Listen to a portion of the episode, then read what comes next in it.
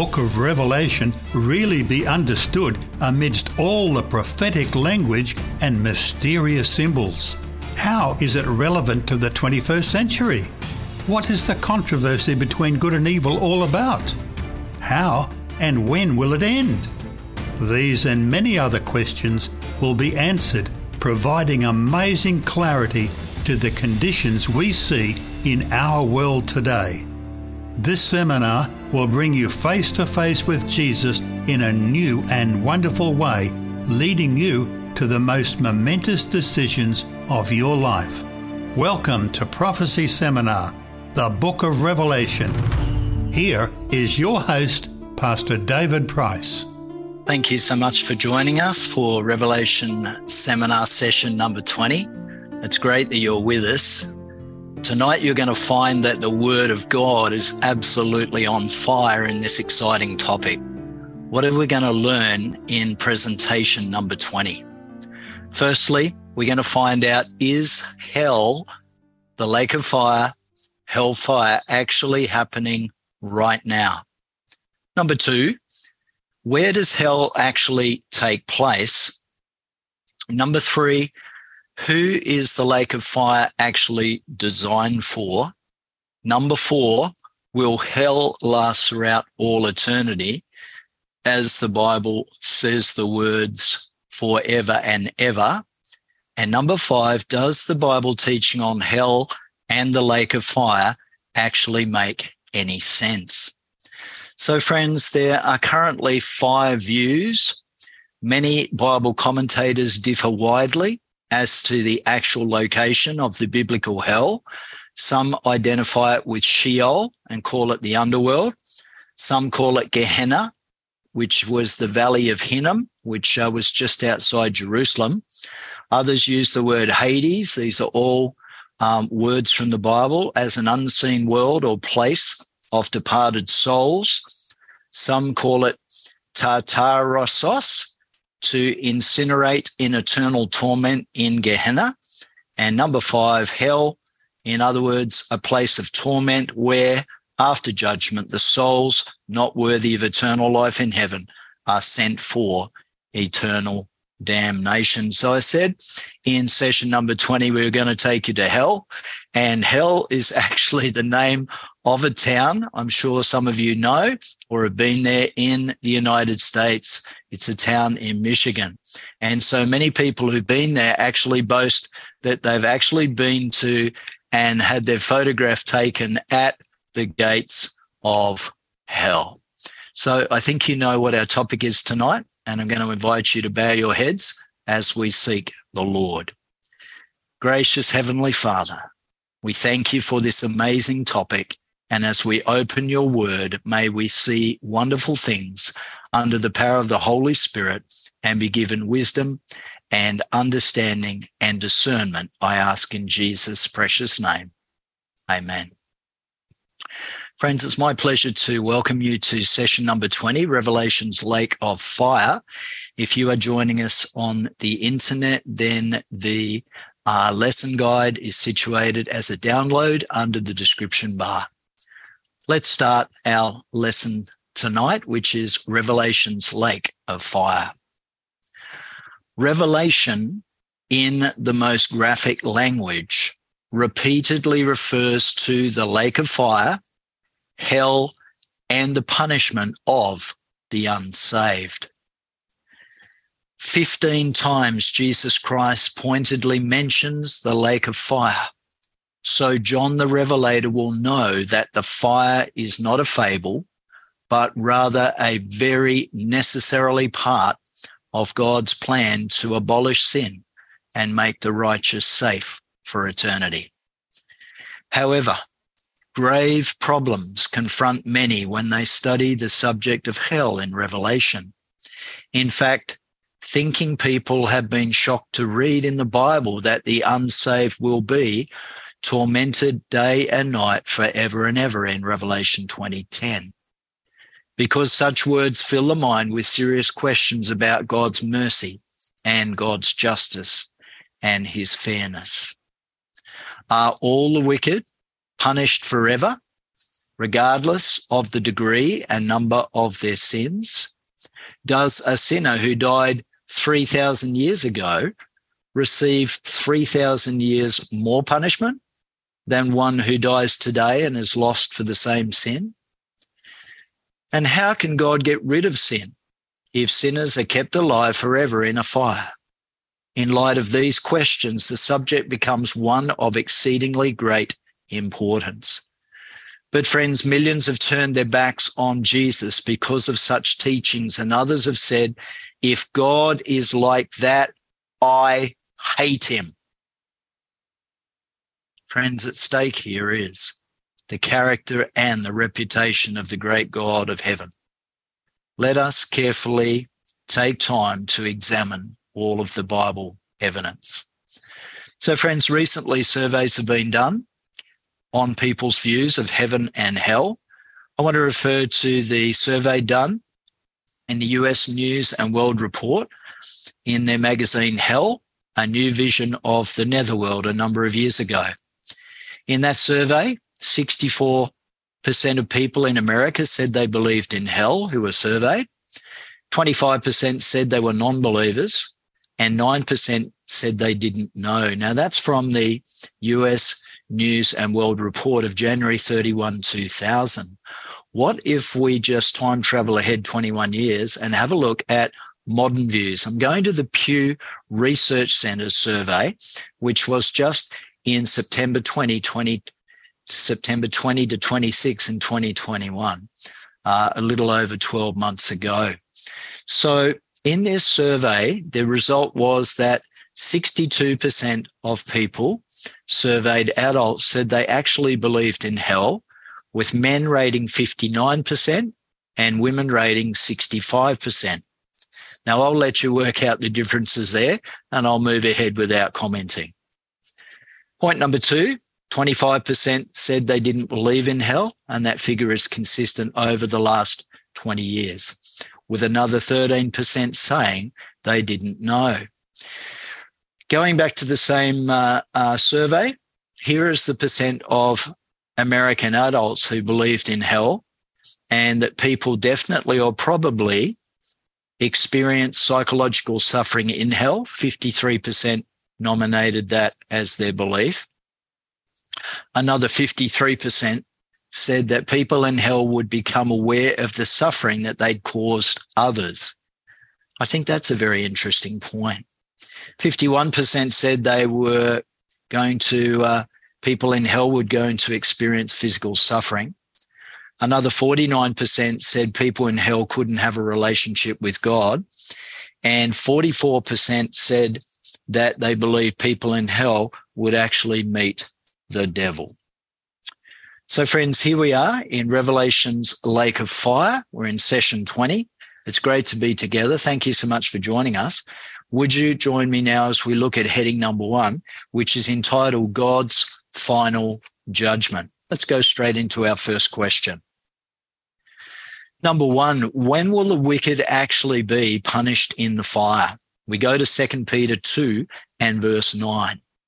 Peter wrote, The Lord knoweth how to deliver the godly out of temptations and to reserve the unjust unto the day of judgment to be punished. When will the wicked be punished in the fire? It's interesting. It says the Lord knoweth how to reserve the unjust. Friends, that's very clearly telling us that nobody is in hell now. They're reserved for the day of judgment and the day of punishment. It's interesting today in the Christian church that judgment and punishment are mostly not mentioned, neither is hellfire. These topics are all out of fashion because if you're going to talk about judgment and punishment, you would have to refer back to obedience and to the Ten Commandments and the bodies of law in, in God's holy word. So I think that's interesting, isn't it? Nobody wants to talk about judgment or punishment, but this text tells us that the wicked will be reserved unto the day of judgment, and then they will be punished. Join me at the top of page two for question two. When is the judgment day? A very, very important question. Let's go to John 12 and verse 46, 48. These actually are the words of Jesus. Jesus said, He that rejecteth me and receiveth not my words hath one that judgeth him. Now we know from previous studies that Jesus is the judge of the world because he actually lived here and the Heavenly Father is the co judge. Jesus says here that the word that I have spoken, the same shall judge him in the last day. Friends, we're going to be judged by God's word. We're also going to be judged by our own words. We're asked to go to Matthew 13 and have a look at these words of Jesus. Jesus said, As therefore the tares or the weeds are gathered and burned in the fire, so shall it be in the end of this world. Verse 41 of Matthew 13. The Son of Man, Jesus' favorite term for himself, shall send forth his angels, and they shall gather out of his kingdom all things that offend, and them which do iniquity, and shall cast them into a furnace of fire there shall be wailing and gnashing of teeth. When is the judgment day? The scripture tells us we're not making any of this up. It's straight from God's word. The same shall judge him on the last day. And this takes place in or at the end of the world. Clearly, the judgment day is the end of the world. So let me ask you is the judgment day the first coming of Jesus? I'd say not. Is it the second coming of Jesus? We learned already that Jesus doesn't set foot on the earth at that time. So that would be a z. And so, thirdly, we would say it's the third coming of Jesus Christ when the holy city actually descends to planet earth. You know, we would not think of sending a person to prison until he was tried or judged. So, after the third coming of Jesus, the holy city, the New Jerusalem, comes down to earth, and Satan and then all the wicked attack the holy city, which is also known as the New Jerusalem. The third part neither will God punish people till they face him in the final judgment before his throne at the end of the world. So we have the third coming of Jesus Christ at the end of the thousand years. The holy city descends to planet Earth. Satan and all the wicked attack the holy city, the New Jerusalem. They believe, as they're in the majority in numbers, in the billions, that they can take the city. And then the last judgment precedes the fourth point. The last judgment, the great white throne judgment, precedes this event, which is point number four the final destruction of the wicked. Friends, neither will God punish people till they face him in the final judgment before his throne at the end of the world. So, friends, very simply, as we review this, fire descends from God out of heaven and devours them. The scripture says it's a finished work. It doesn't talk about devouring, but it devoured them, a finished work. Well, that takes us to question number three. This is a thought question, a reflective question. Since the wicked are not to be judged in hell until the judgment day at the end of the world. How many lost souls are in hell now? Well, friends, you might have put none, you might have put no one, or you might have put not one because hell has not happened yet. It hasn't started. The wicked are reserved unto the day of judgment. The scripture is very clear about that. Number four, since the wicked do not go to hellfire at death, where do they actually go? Well, we covered this in a previous session, didn't we? When we studied on the state of the dead. Job 21, 30 and 32. What did Job say? He said that the wicked is reserved to the day of destruction. Friends, can you see a second text talking about the wicked not going straight to hell at death, but they are reserved, they are put aside to face hellfire and judgment at a later time. Job, the wisest man in the world, or one of them, said that the wicked is reserved to the day of destruction. They shall be brought forth to the day of wrath. Yet shall he be brought to the grave, and he shall remain in the tomb. Since the wicked do not go into hellfire at death, where do they actually go, friends? They are taken into the grave and they actually stay there and remain in the tomb. This is totally consistent with what Jesus said plainly in John 5 28 and 29 that all who have died are in their graves until called forth by Jesus on the great resurrection day at the second coming. This is why we can be positive that not one single lost soul is in hell right now. In fact, Jesus says they are all in their graves. Let's go to the scripture for evidence of this. I'm going to read the scripture we just quoted, John 5, 28 and 29. Jesus' words Marvel not at this, for the hour is coming in the which all that are in the graves shall hear his voice. Where are they? They are in the graves, and they will come forth, they that have done good unto the what? The first one is the resurrection of life that takes place at the beginning of the thousand years. And then they that have done evil, they come up in the resurrection of damnation at the end of the thousand years. Jesus couldn't have been clearer, would he? We go to question number five. What rewards do the righteous and the wicked actually receive? I think we know this scripture very, very well, don't we? We go to Romans chapter 6 and verse 23. For the wages of sin is death, but the gift of God is eternal life through Jesus Christ our Lord. Friends, the wages of sin lead to death, but it's either a choice between eternal death or a choice between choosing eternal life. The righteous receive eternal life and the wicked receive eternal death. I want to share with you an extra scripture not in the lesson. I love Deuteronomy 30, verse 19. You might like to jot it down. DT, Deuteronomy 30, verse 19. God says, I've set before you life and death. Therefore, choose life that both thou and thy seed may live. Isn't that beautiful? God wants us to live here and he wants us to live forever. Question number six Which death do the wicked um, receive in the lake of fire, in hellfire? We go to Revelation 21 and verse 8. So, as the wicked rush the city, something happens as they attack the city. Revelation 21 8, it says, Who will be outside the city, but the fearful and unbelieving, and the abominable and murderers, and whoremongers and sorcerers and idolaters and all liars shall have their part in the lake which burneth with fire and brimstone, which is the what sort of death? In Revelation 21 8, it's very, very clear, isn't it? That this is the second death. The wicked receive in the lake of fire and hellfire, they receive the second death. Friends, the difference in the first and second death is that there's no resurrection from the second death and it is final. Let me share a little bit more with you on the screen. Friends, the first death is the death that we die as the natural result of living here in a sinful world. Meanwhile, the second death is an eternal death as a result of personal rebellion against God. Let's go to question number seven.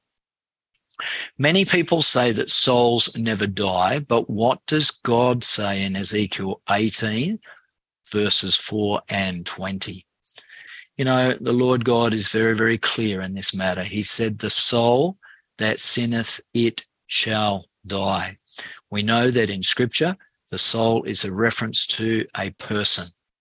Many people say that souls never die, but what does God say? He says, The soul that sinneth, it shall die. Most versions translate that as the person who sins will or shall die. So, on God's own authority, souls, meaning people or humans, that sin will receive death and not everlasting torment in the fire. All right, let's listen up carefully. We're going to our second heading God's fire destroys. Friends, as I said, earlier, uh, this is the topic the Christian church is shying away from. The Christian church does not want to talk about judgment or obedience or hell. It's important that we cover this topic, that we know whether God is a fair and just judge. So we're looking at God's fire actually destroying what happens. Friends, at the end of the thousand years, as we studied in Revelation 20, the holy city with all the saints comes down from heaven and settles on the Mount of Olives. At this time, the wicked of all the ages are resurrected in the second resurrection, and Satan leads them in a dramatic attempt to capture the holy city, the New Jerusalem. But at this time, fire comes down from God out of heaven. This is the hell fire that's spoken of in the Bible. Friends, I want you to be totally, totally clear on this that hell is not over or under or inside the earth, but it is here on the surface of the earth. This is where hell takes place. We're in question number eight, halfway down page three. What does this fire actually do to the wicked? We go to Revelation 20 and verse 9. And they went up on the breadth of the earth and compassed the camp of the saints about and the beloved city. Friends, that's just referencing that the wicked go up, they surround the holy city, the New Jerusalem.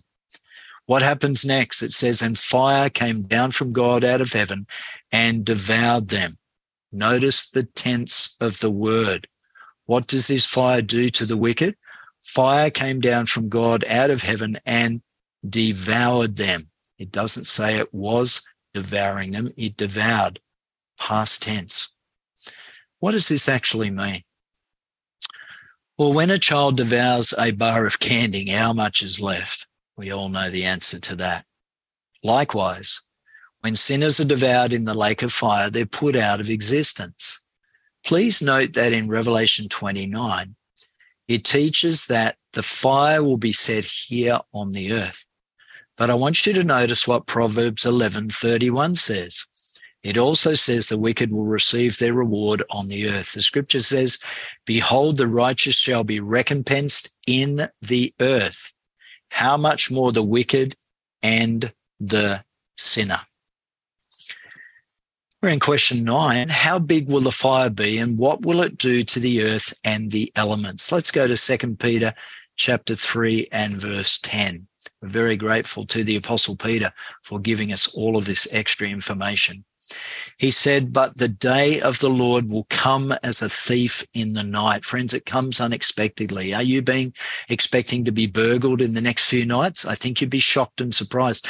The coming of the day of the Lord, a reference to the second coming, catches the world by surprise, in the which the heavens shall pass away with great noise, and the elements shall melt with fervent heat, and the earth also and the works that are therein shall be burned up. Friends, the space junk that's up there, the toxic chemicals, the PCBs, and all of the pollution of planet Earth has to be burned up in this lake of fire in order for God to create a new heaven and a new earth. How will big will the fire be, and what will it do to the earth and the elements? The elements of the earth, the uh, the earth actually melt. the The heat is just so so fiery. It's so intense. The earth also and the works that are therein shall be actually burned up. Let's discover a little bit more. Friends, the fire will be the exact size of the earth because it will be the earth on fire. The elements in the earth will melt from the heat, and everything on the face of the earth will be burned up. You know, friends, what the best way is to survive a fire? It's often to get into the water. How are we going to survive hellfire? Then I'm suggesting that you get into the waters of baptism. Please join me at the top of page four, and let's go to question number 10. So, how did Malachi describe the fire and what was it actually going to accomplish in Malachi chapter 4 and verse 1?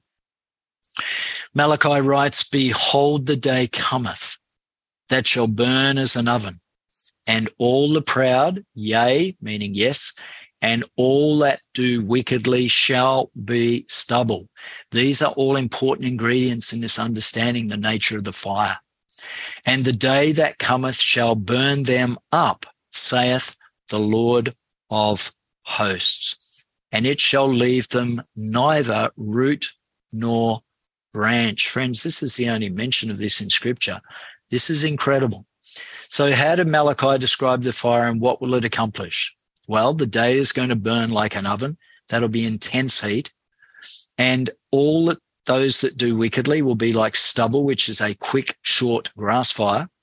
It will then burn them up and it will leave them neither root nor branch. That's a little bit obscure. What does that mean? So, friends, the wicked will burn like stubble or dry tinder, a small, quick, tinder dry grass fire, not asbestos, as many believe. So, the fire does its work, it devours and burns them up.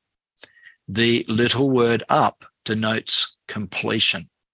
So there it is, a very quick stubble or grass fire.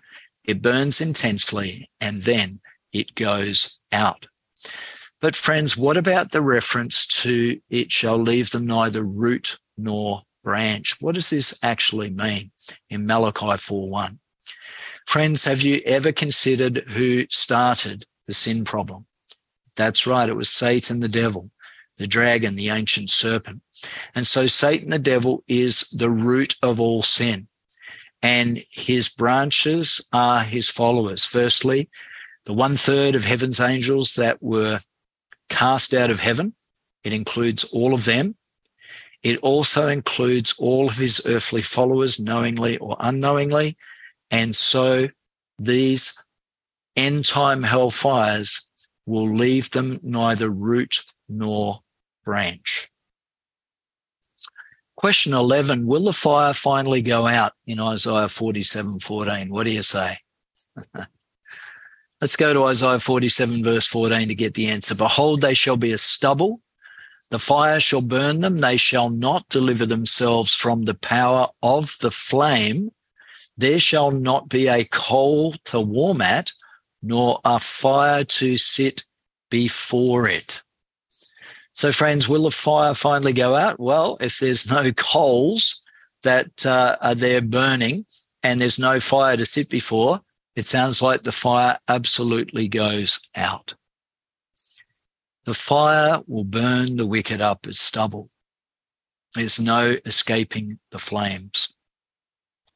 But when the stubble is burned up, the fire goes out and not even one coal is left glowing. Isaiah 47 uses symbols and language very similar to that of Revelation chapter 16 to 19, and for very good reason. Both refer to the punishment and destruction of Babylon or the unfaithful, the wicked. Lesson 21, our next session, takes up a full study of spiritual Babylon. Question 12 What is left when the fire goes out in Malachi chapter 4 and verse 3. This is a remarkable verse, and it's very, very important that we understand it. And ye shall tread down the wicked, for they shall be ashes under the soles of your feet. Friends, that could only happen if the fire goes out. And ye shall tread down the wicked, for they shall be ashes under the soles of your feet. There's no ashes until the fire goes out. So, what is left when the fire goes out? The scripture is very clear there's just ashes. 13. King David in the psalm says that in a little while the wicked will not be found, no matter how diligently one may search for them. What did he say was the reason in Psalm 37, 10 and 20? For yet a little while, King David wrote, and the wicked shall not be. Yea, thou shalt diligently consider his place, and it shall not be. This is very curious. Let's jump to verse 10. But the wicked shall perish, and the enemies of the Lord shall be as the fat of lambs. They shall consume into smoke, and they shall consume away. So, friends, it tells us who the wicked are? The wicked are those who are the enemies of the Lord, and they will disappear into vapor. What did David say was the reason they couldn't be found at the end of time? The wicked could not be found. The scripture says, Into smoke they shall burn, or they shall consume away. Friends, the wicked will not be found because in hell they went up in smoke. It would be easy to find the wicked if they were screaming for mercy somewhere in hell, but David says that it's not so. And Malachi just said that they will be as ashes. We're looking now at heading number three God's justice complete. Question 14 How long will the wicked suffer in the fire? Revelation 22 and verse 12. And behold, I come quickly, and my reward is with me to give every man according as his work shall be. How long will the wicked suffer in the fire? To give every man according as his work shall be. Friends, isn't it interesting today? The Christian church doesn't speak much about following God's law, about the necessity of obedience.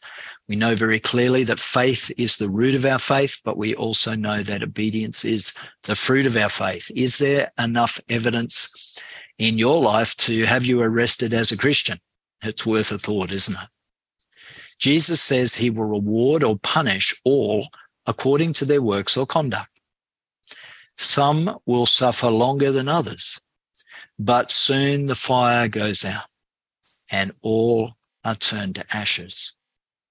Jesus will handle the destruction of hellfire quickly. Being destroyed in hell is not the great tragedy of sin. The great tragedy of sin is missing heaven and an eternity with the Lord Jesus Christ, God the Eternal Father, and the Holy Spirit. Question 15, the top of page 5. When the devil is placed in the fire, Revelation 2010, what happens to him? Ezekiel 28, 17 to 19. We're going to revisit some of the verses that we studied in session number three when we spoke about Satan, the villain of the book of Revelation. We're going to Revelation 20 and verse 10. And the devil that deceived them was cast into the lake of fire and brimstone and shall be tormented day and night forever and ever. We now go back to Ezekiel 28, verse 17, and here we're talking about Lucifer, that beautiful shining angel who chose to turn himself into Satan, the devil. God says to him, Thine heart, Lucifer, was lifted up because of thy beauty. Thou hast corrupted thy wisdom by reason of thy brightness. I will cast thee to the ground. I will lay thee before kings, that they may behold thee. We go to verse 18. Therefore I will bring forth a fire from the midst of thee. It shall devour thee, and I will bring thee to ashes upon the earth in the sight of all them that behold thee. Here's our answer ashes on the earth. Verse 19 All they that know thee among the people shall be astonished at thee, Satan. Thou shalt be a terror, and never shalt thou be any more. Isn't that interesting? So, question 15 when the devil is placed in the fire, what happens to him? God says to Satan, I'll bring thee to ashes upon the earth in front of all those who behold thee. And they will say, Is this the man who troubled the nations? You read Ezekiel 28 and read it for yourself. The devil is turned to ashes and his existence ends in Ezekiel 28 19, where it says of the devil, Never shalt thou be anymore. Friends, isn't that great news? The end of sin and Satan, the devil. Question 16 Will people enter the fire in bodily form or as spirits? This is a very important question. Let's go to the words of Jesus in Matthew 5 and verse 30. Jesus said, And if thy right hand offend thee, cut it off and cast it from thee. This is symbolic talk. Jesus is just saying if one part of your body causes you to sin, then you need to seriously consider disciplining that part of the body and overcoming that sin. And if thy right hand offend thee, cut it off and cast it from thee. For it is profitable for thee that one of thy members, parts of the body, should perish, and not that thy whole body should be cast into hell. Will people enter the fire in bodily form or as spirits? Friends, the Bible says the whole body should be cast into hell. The whole body contains the mind, the soul, and the spirit. This is a very, very important point. Jesus said the whole body, the whole person would be cast into the lake of fire. You know, friends, people enter hell alive, Revelation 19 20, and in bodily form with eyes, hands, and feet. The picture is of a real live human being being destroyed by the fire. Question 17 Some say that the soul burns forever and only the body is destroyed in hell. But what does Jesus say in Matthew 10 and verse 28? And fear not them which kill the body, but are not able to kill the soul, but rather fear him which is able to destroy both soul and body in hell. So some Christians have grabbed onto this verse and said, Yippee, look, here it is. Here is the statement that the soul is an undying soul. You can't kill it. It's an immortal, undying soul. But friends, what they're forgetting is here that the word soul in the scriptures is psyche and it means life, mind, character, personality, the entirety of a person. Let's get a little bit more clarification. Jesus is saying, and fear not them which kill the body, but are not able to kill the soul. He's referring there to one's eternal life, but rather fear him which is able to destroy both soul, earthly life, and body in hell. So, friends, that's very, very important. Let's go to another text, not in your study guides. We're going to Luke 12, 4 and 5 to see if we have the correct interpretation. And I say unto you, my friends, be not afraid of them that kill the body, and after that have no more that they can do. But I will forewarn you whom ye shall fear. Fear him which after he hath killed the earthly life, hath power to cast into hell, that is the eternal life. Yea, I say unto you, fear him. Some say the soul burns forever and only the body is destroyed in hell. But what does Jesus say in Matthew 10 28? He says, Fear him which is able to destroy both soul and body in hell. Friends, the scripture makes it easy to understand. Both soul and body are destroyed in hell. Everything that comprises a person, his intelligence, personality, life, and all else that makes him an individual will be destroyed in the fire. Our heading number four is that Satan misrepresents God, and here is an artist's depiction of a lake of fire and people being cast in it. What a tragedy that God is credited with teaching eternal torment when he taught something entirely different. Could you stand to see your child burn for even one hour for a terrible crime? Yet men accuse God of burning his disobedient children for eternity. Friends, the doctrine of an eternally burning hell is a deadly, dangerous, and terrible teaching that is not found in the Bible. Let's go to question 18. What is Job's fitting question regarding God's justice in Job 4 and verse 17? He said, Shall mortal man be more just than God? Shall a man be more pure than his maker? Job is asking the question. So, shall a mortal man, a man subject to death, a man able to die, is that man able to be more just, fair, and honest than the God of heaven? And the answer is obviously no, no way. You know, it's slander on the holy name of God to accuse him of far crueler and more heartless treatment of people than has occurred in the very worst of war atrocities. Friends, eternal torment is not part of God's great plan. Such a teaching has made God haters and infidels of many people throughout the centuries. An eternal hell of torment would be hell for God, who loves even his worst enemies with a love that's indescribably deep and heartfelt. Question 19 For whom did God plan the fires of hell in Matthew 25 and verse 41? This is very, very important because people misunderstand the loving character of God. Here are the words of Jesus in Matthew 25 41. Depart from me, ye cursed, into everlasting fire, prepared for the devil and his angels. For whom did God plan the fires of hell? The scripture is very clear. Jesus is very clear. He said it was actually prepared for the devil and his angels. It wasn't prepared for anybody else. And so it was prepared for the root and his branches. God prepared hell to destroy sin, the devil, and his angels. God's plan is to isolate sin and then eradicate it from the universe with fire. Like a cancer, sin would jeopardize the universe unless eradicated. The ugly cancer of sin must be destroyed in the fire. But if I hang on to sin, I will have to be destroyed with it. God cannot permit that ugly thing which deals such misery and woe and which killed his son to enter his new kingdom.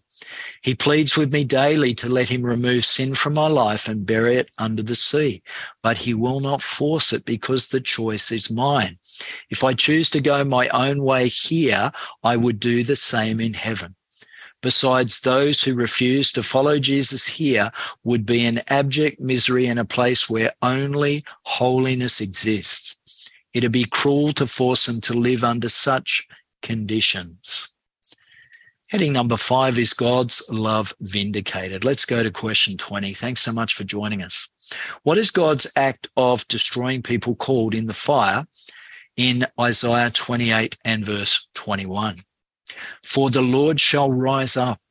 He shall be wroth, meaning he'll be white hot angry, that he may do his work, his strange work, and bring to pass his act, his strange act.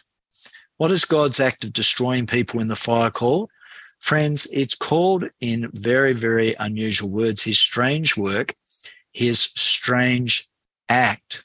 Why is that? Because God's a creator and destruction is alien to his character and loving nature. That's why it's strange. That's why it is outside his character that he has to do this.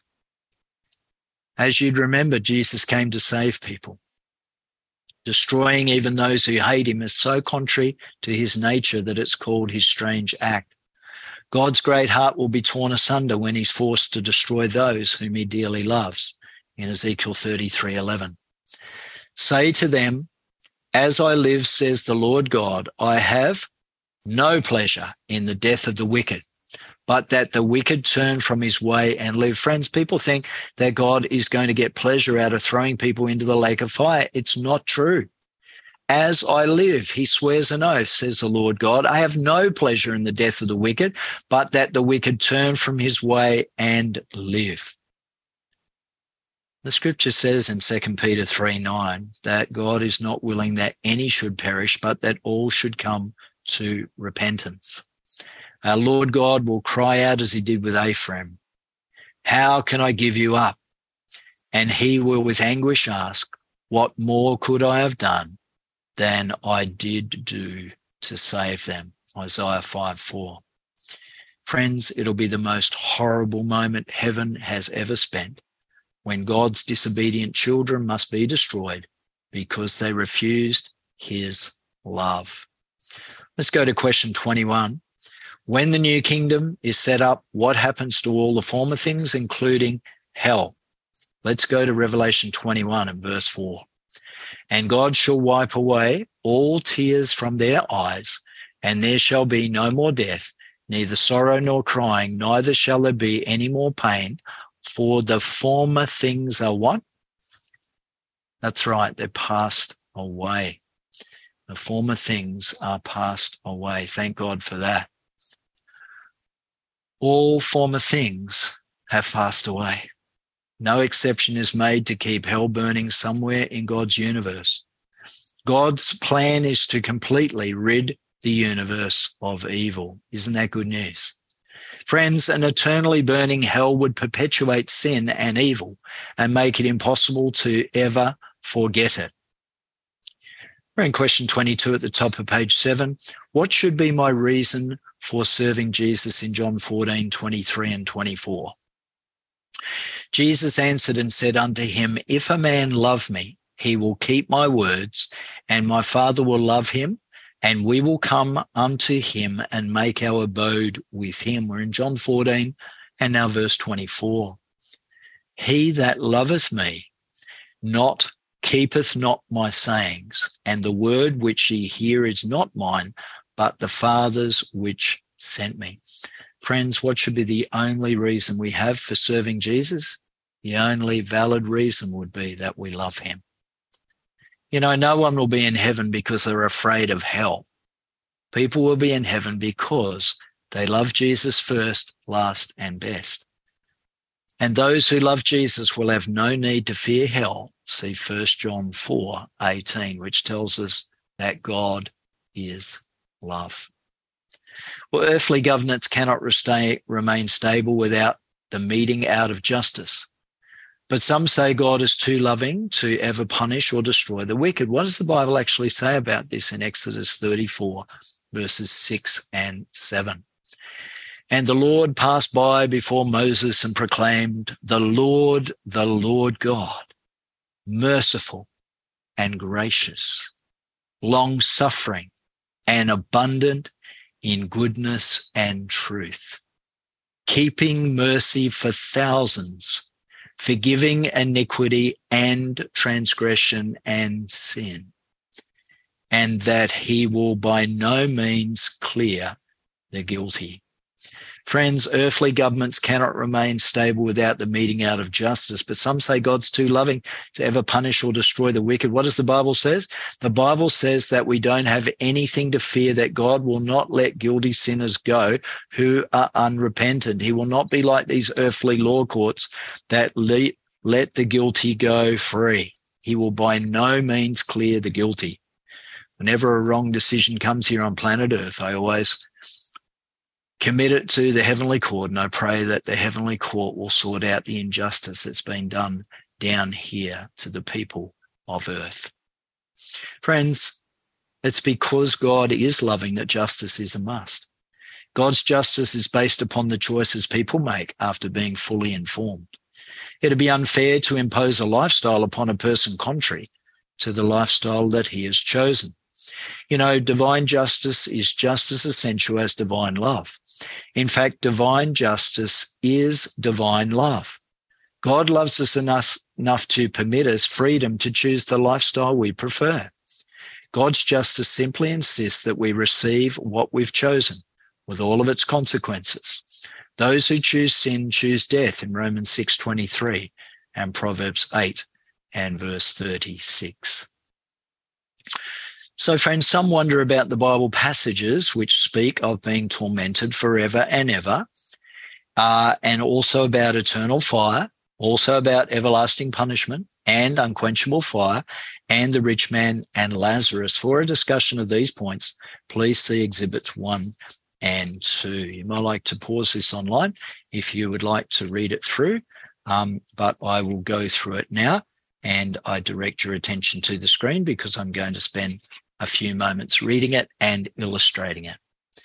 So, friends, we're looking at Bible passages about hell being explained, and we're looking here at the words tormented forever and ever. And we're going to go to the actual core text, the source text, which is Revelation 20 and verse 10. And the devil that deceived them was cast into the lake of fire and brimstone and shall be tormented day and night forever and ever. So, what does that mean, really? What does it mean in the Bible? Not what does it mean today? Well, friends, very simply, forever in the Bible is a period of time, limited or unlimited. Depending on what is being described, the word forever in the Bible is like the word tall. Tall has different meanings depending on what's being described, such as a dog or a house or a mountain. Did you know the word forever is used 56 times in the Old Testament in connection with things already ended? In the case of man, the Bible teaches that forever means man's lifetime or as long as a man lives. In the case of Samuel, forever meant as long as he lives. See 1 Samuel 1 22 and 28. So Samuel's mother Hannah took him to the temple as a little boy, and she said, I will take him that he may appear before the Lord and remain there in the temple. How long? She said, forever. Now we go to 1 Samuel 1 and verse 28. She said, Therefore, I have also lent him to the Lord. As long as he lives, he shall be lent to the Lord. So, friends, the word forever was qualified here in the scripture as as long as a person would live. As Psalm 48:14 says, forever means until death. Burning forever in in the lake of fire means that man burns until he dies. I'm going to give you two more scriptures that are not in the lesson if you'd like to write them down. Jonah 2 6 is one of them. Jonah, of course, was thrown off the boat, and uh, as he requested, and he said, I went down, down, down to the moorings of the mountains under the sea. The earth with its bars closed behind me. What did he say? forever. Now, I'm sure it seemed like that, but the scripture told us that he wasn't under the water forever because he was swallowed by a whale. And then it says, You have brought up my life from the pit, O Lord my God. So there, the word forever was limited to the time that he spent under the water, which the scripture says was three days. We're now looking at the title of fire unquenchable. What does that actually mean? Unquenchable fire. Well, friends, did you know Jerusalem, Jerusalem was destroyed with unquenchable fire in Jeremiah 1727, but it's not still burning today. Jeremiah 1727, if you will not hearken unto me to hallow the Sabbath, God tells his people in Jeremiah, then I will kindle a fire in the gates thereof, and it shall devour the palaces of Jerusalem, and it shall not be quenched. Friends, that's very important, isn't it? It says that it would be unquenchable fire, but friends, that fire is not burning in Jerusalem today. In Second Chronicles 36, 19 and 21, it says Jerusalem was burnt with fire to fulfill Jeremiah's prophecy. Unquenchable fire cannot be put out, but it goes out when everything is burned up. Let me summarize it on the screen. An unquenchable fire is one that no human hand can put out because it's been kindled by God. Let's have a look at our third heading everlasting or eternal fire. What does the Bible mean when it uses the expression everlasting destruction or eternal fire? And we go to Matthew 25 41. Jesus said, Depart from me, ye cursed, into everlasting fire prepared for the devil and his angels. Friends, everlasting fire sounds like it will be forever, but is it? Jude 1 7 says, God destroyed Sodom and Gomorrah with everlasting or eternal fire. Let's have a look. Jude 1 and verse 7 As Sodom and Gomorrah and the cities around them in similar manner to these, having given themselves over to sexual immorality and gone after strange flesh, are set forth as an example, suffering the vengeance of eternal fire. Now, friends, Sodom and Gomorrah are still not burning. I've been to the Middle East twice and been to those regions, but there were no fires. It was very hot, but there were no fires. Did you know Peter says in 2 Peter 2 6 that the fire turned those cities into ashes as an example to those who live ungodly? And turning the cities of Sodom and Gomorrah into what? They were turned into ashes. God condemned them to destruction. It's very clear, isn't it? Ashes, and they were destroyed, making them an example to those who afterward would live ungodly. So, eternal or everlasting fire turns things to ashes and then it goes out. It is an everlasting in its effect and not in its duration. So, friends, an eternal fire is one whose effects or results are eternal. It's quite clear. Everlasting punishment is one punishment whose effects or results are eternal. If your house was to catch fire and no one put it out, you could say that your house was burnt down forever, but you're referring to the result, not the process. Friends, there's a positive in all this. The positive results are also returnal in that the results of redemption and judgment will also be everlasting. Our last heading on Exhibit 1 in Lesson 20 is discussing everlasting punishment. It says in the text in Matthew 25 46, please note it's not everlasting punishing, but it's everlasting punishment. Paul says the punishment for sin is death, or the wages of sin is death. And Revelation calls this death the second death, which the wicked die in the fire. See Revelation 21 8. We've already covered this. The cowardly, unbelieving, abominable murderers, the immoral, sorcerers, idolaters, liars have their part in the lake which burns with fire and brimstone, which is the which death? It is the second death, meaning the eternal death. This is the one where the wicked die in the fire. That death or destruction will be eternal because there is no resurrection from it. To summarize, friends, everlasting punishment is not everlasting punishing. So it is the punishment that is everlasting, not the punishing. Well, I'd like you to notice as we turn over exhibit one on the back, there is exhibit number two. Many have raised the parable of the rich man and Lazarus as a story, they say, to prove that when we die, we go straight to heaven. Friends, did you know that a parable is a story to illustrate a point? It may be a true story or simply a fabricated illustration.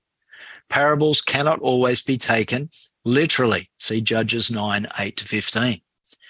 Now, in Luke 16, 19 to 31, this parable cannot be accepted literally because, number one, Abraham's bosom, meaning his heart, is not the home of the saved.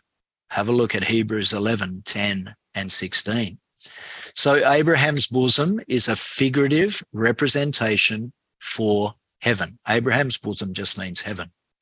The representation of hell is also figurative. Both must be literal or both must be figurative. That's just logical.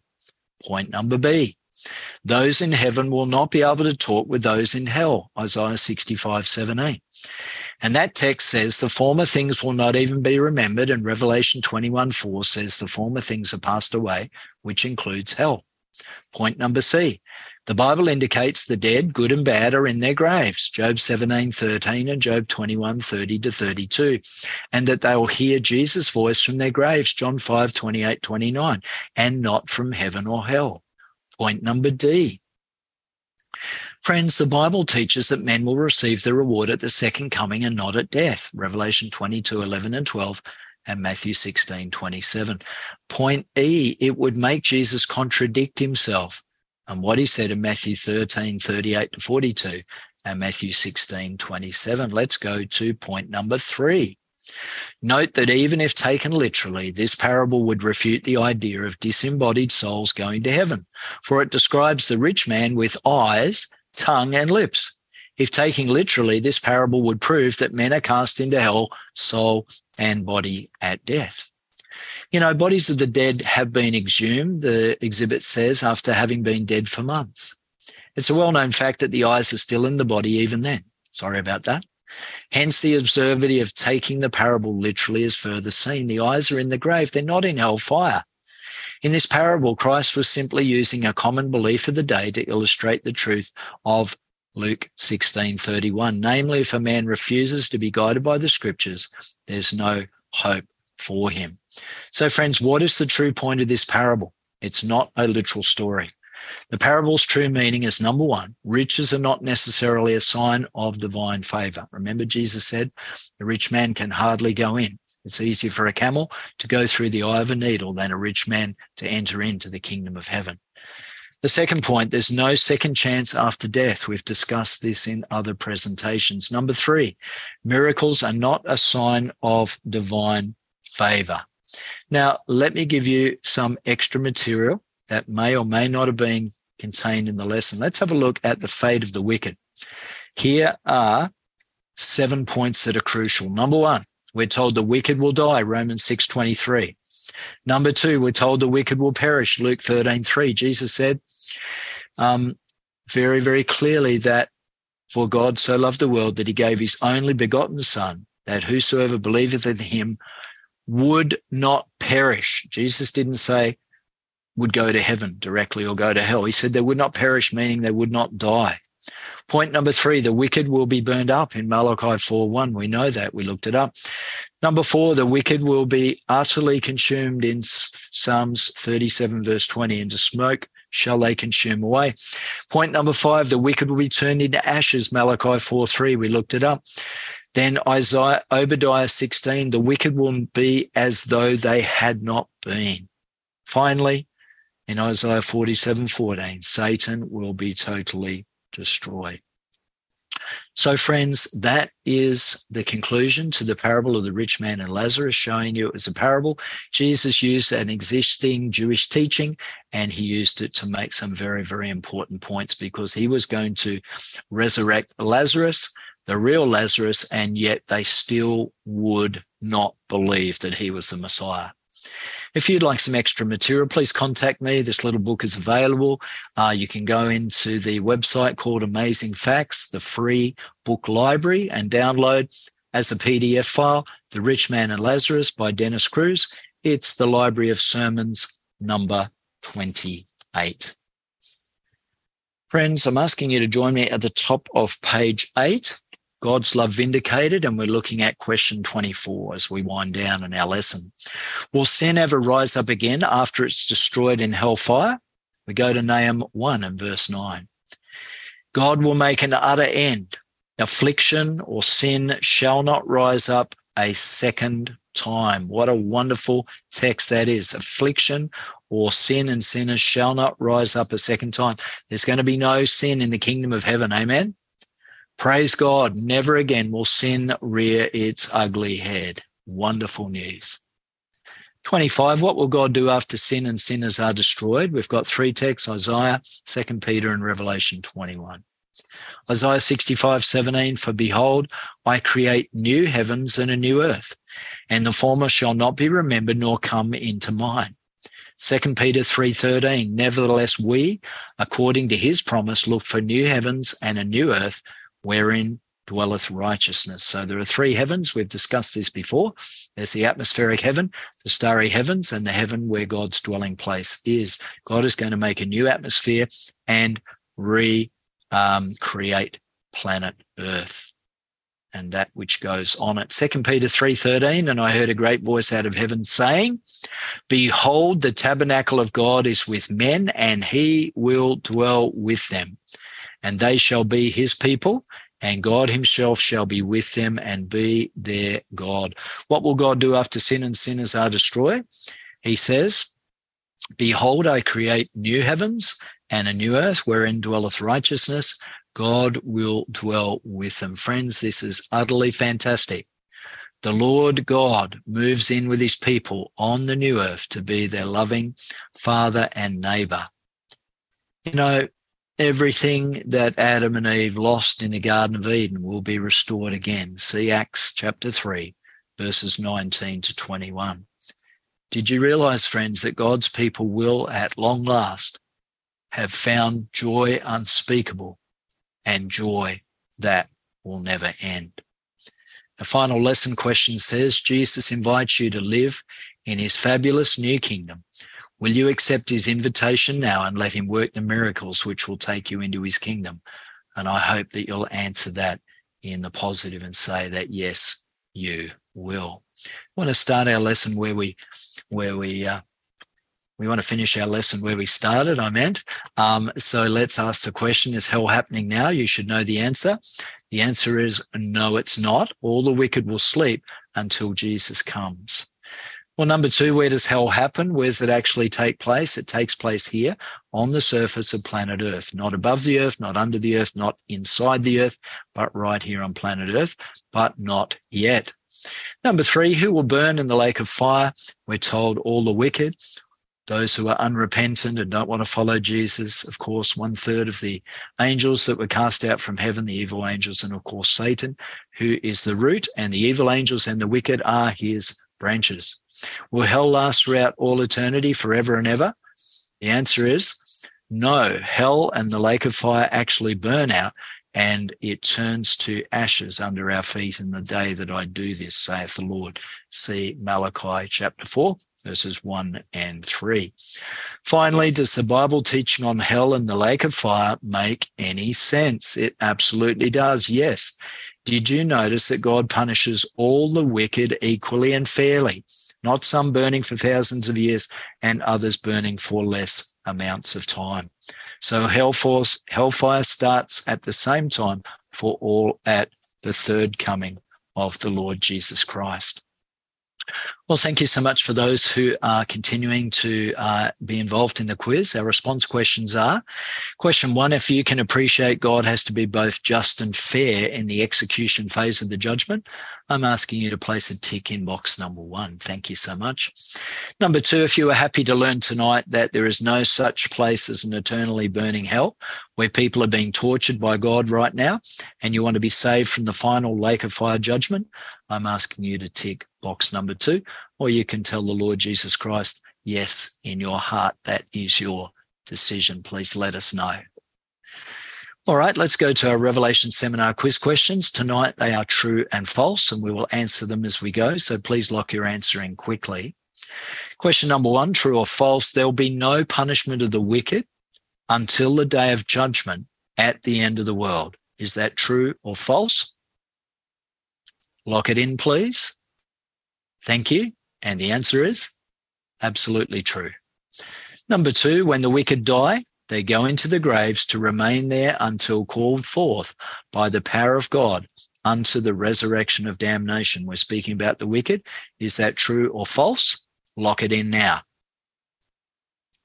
And the answer is true. Number three, the soul that sinneth shall be eternally tormented beginning at death. Is that what the Bible says? Lock it in, true or false? And the answer is absolutely false. The Bible does not say that. Jesus didn't say that. He said they would stay in the graves until they're called forth in the two resurrections. Question number four The fire that destroys the wicked comes from God out of heaven at the end of the thousand years. True or false? Lock it in. Yes, the fire does come down from God out of heaven as fire and brimstone and devours them. Number five, at the end, the wicked are no more. The earth is made new. God dwells with us on the earth, and sin will never rise again. Lock it in. True or false? And the answer is true. So give yourself a score out of five, and well done for all those who got five out of five, and well done to all those who get five out of five every session. I'm impressed. Let's have a look at our Revelation Seminar Wall of Truth. We've looked at number 20. We've looked at what and where is hell. What do we learn in this session? We learned that hell is on this earth for the wicked. In our next study, we're looking at Mystic Babylon, the great harlot, and the one after, one of my favorites, the seven last plagues. Don't miss it in two sessions' time. So, what are we going to learn about Mystic Babylon, the great harlot? We're going to learn what event is associated with the origin of Babylon in our next session. Number two, why does God condemn spiritual Babylon? Now, this lesson is actually tied in with the lesson previously done on the mark of the beast, which was Revelation seminar session number 19. Number three, what is the main identification of the beast of Revelation 17 8? Who is it? Number four, can Babylon ever be reformed? And number five, why does the second angel's message, Revelation 14 8 and 18 4, actually call people out of Babylon? Why are they called out? Well, that's going to be an exciting lesson. I hope you can join us. Let us pray. Gracious Heavenly Father, I want to thank you so much for this amazing lesson. Uh, it shows us that you love people but you have to be a God of love and justice. And your justice has to remove those who don't want to spend eternity with you, that they would no longer hurt your people and be a problem for eternity. We pray, Lord, that you'll continue to bless us as we study and open your word and pray and ask you to help us. Thank you for setting our minds at rest. There's no eternally burning hell. And God, the God that we worship is not a tyrant, but he is actually a God of love that we can trust and love and respect. And I ask it all in Jesus' precious name. Amen. Friends, I want to thank you so much for joining us for session number 20, Revelations uh, Lake of Fire. And we look forward to sharing the next session with you in the future. So I'm going to say thank you so much and God bless you and look forward to seeing you next time. Bye.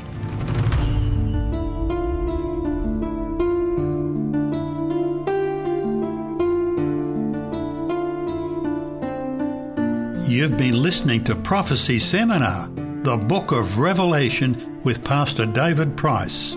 For more information about this series, you can visit the YouTube page, True Blue SDA, all one word, that's True Blue SDA. This program has been brought to you by 3ABN Australia Radio.